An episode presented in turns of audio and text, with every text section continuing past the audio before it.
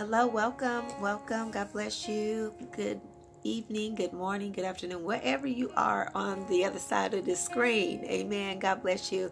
This is day five of our consecration. I just wanted to come on real quick and just intercede and just pray. Amen. We're consecrating, we're giving our lives to the Lord, not just for the 21 days, but we're setting that tone, amen, for the rest of the year. That that foundation. We want to give our hearts back to the Lord. We want to hear exactly what the Lord wants to speak to us, wants to say to us as individuals and as collect a collective body amen and so i hope your ears are attentive to his ears and your your ears are up to his up to his heart, up to his chest, where you can hear the heart of God beat. Amen. And it brings you delight and great pleasure. So this is day five. Amen.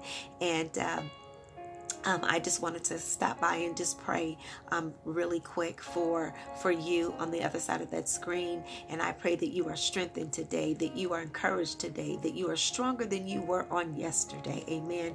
Father, in the name of Jesus, I pray for my brothers and sisters that are watching across on the other side of the screen. I pray that you, Father God, would just uh, strengthen them and give them peace and give them joy, God. Give them stamina, God. Give them uh, an anointing, God, to pursue hard after you. I pray that those that are listening to me, those that are watching, will have a desire to pursue hard after you, that they would love you with all of their heart, soul, mind, and strength, God, that they would take delight in you, God, that they would come away, God, and they would hear exactly what you, God, you would want uh, for them to know, Father. And I just thank you uh, for those, Father God, that are going through the consecration. I thank you for anointing them. I thank you for raising them up. I thank you for using them as end time revivalists, God, end time men and women of God, God, that are seeking your heart, that are seeking your face, God, that are desiring you more than anything, Father. Bless their families, Lord. Bless their children, God. Bless everything they touch, God.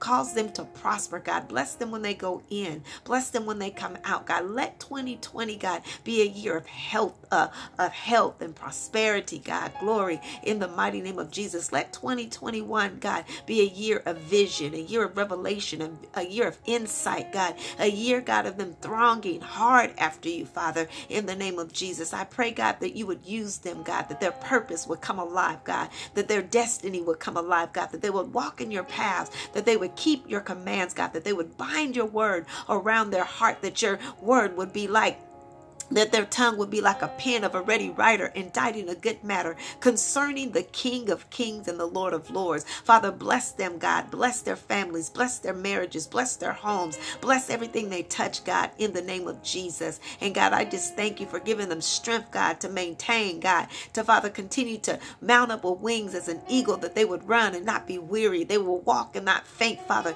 that they would have dreams, that they would have visions, God, that you would give them exactly what you want for them them to see, what you want for them to know, God, that they will walk this season in power, demonstration, and authority in Jesus' name. And God, I bless you and I bless those that are listening, God, and that are in agreement to this prayer. God bless you. See you on day six. Bye bye.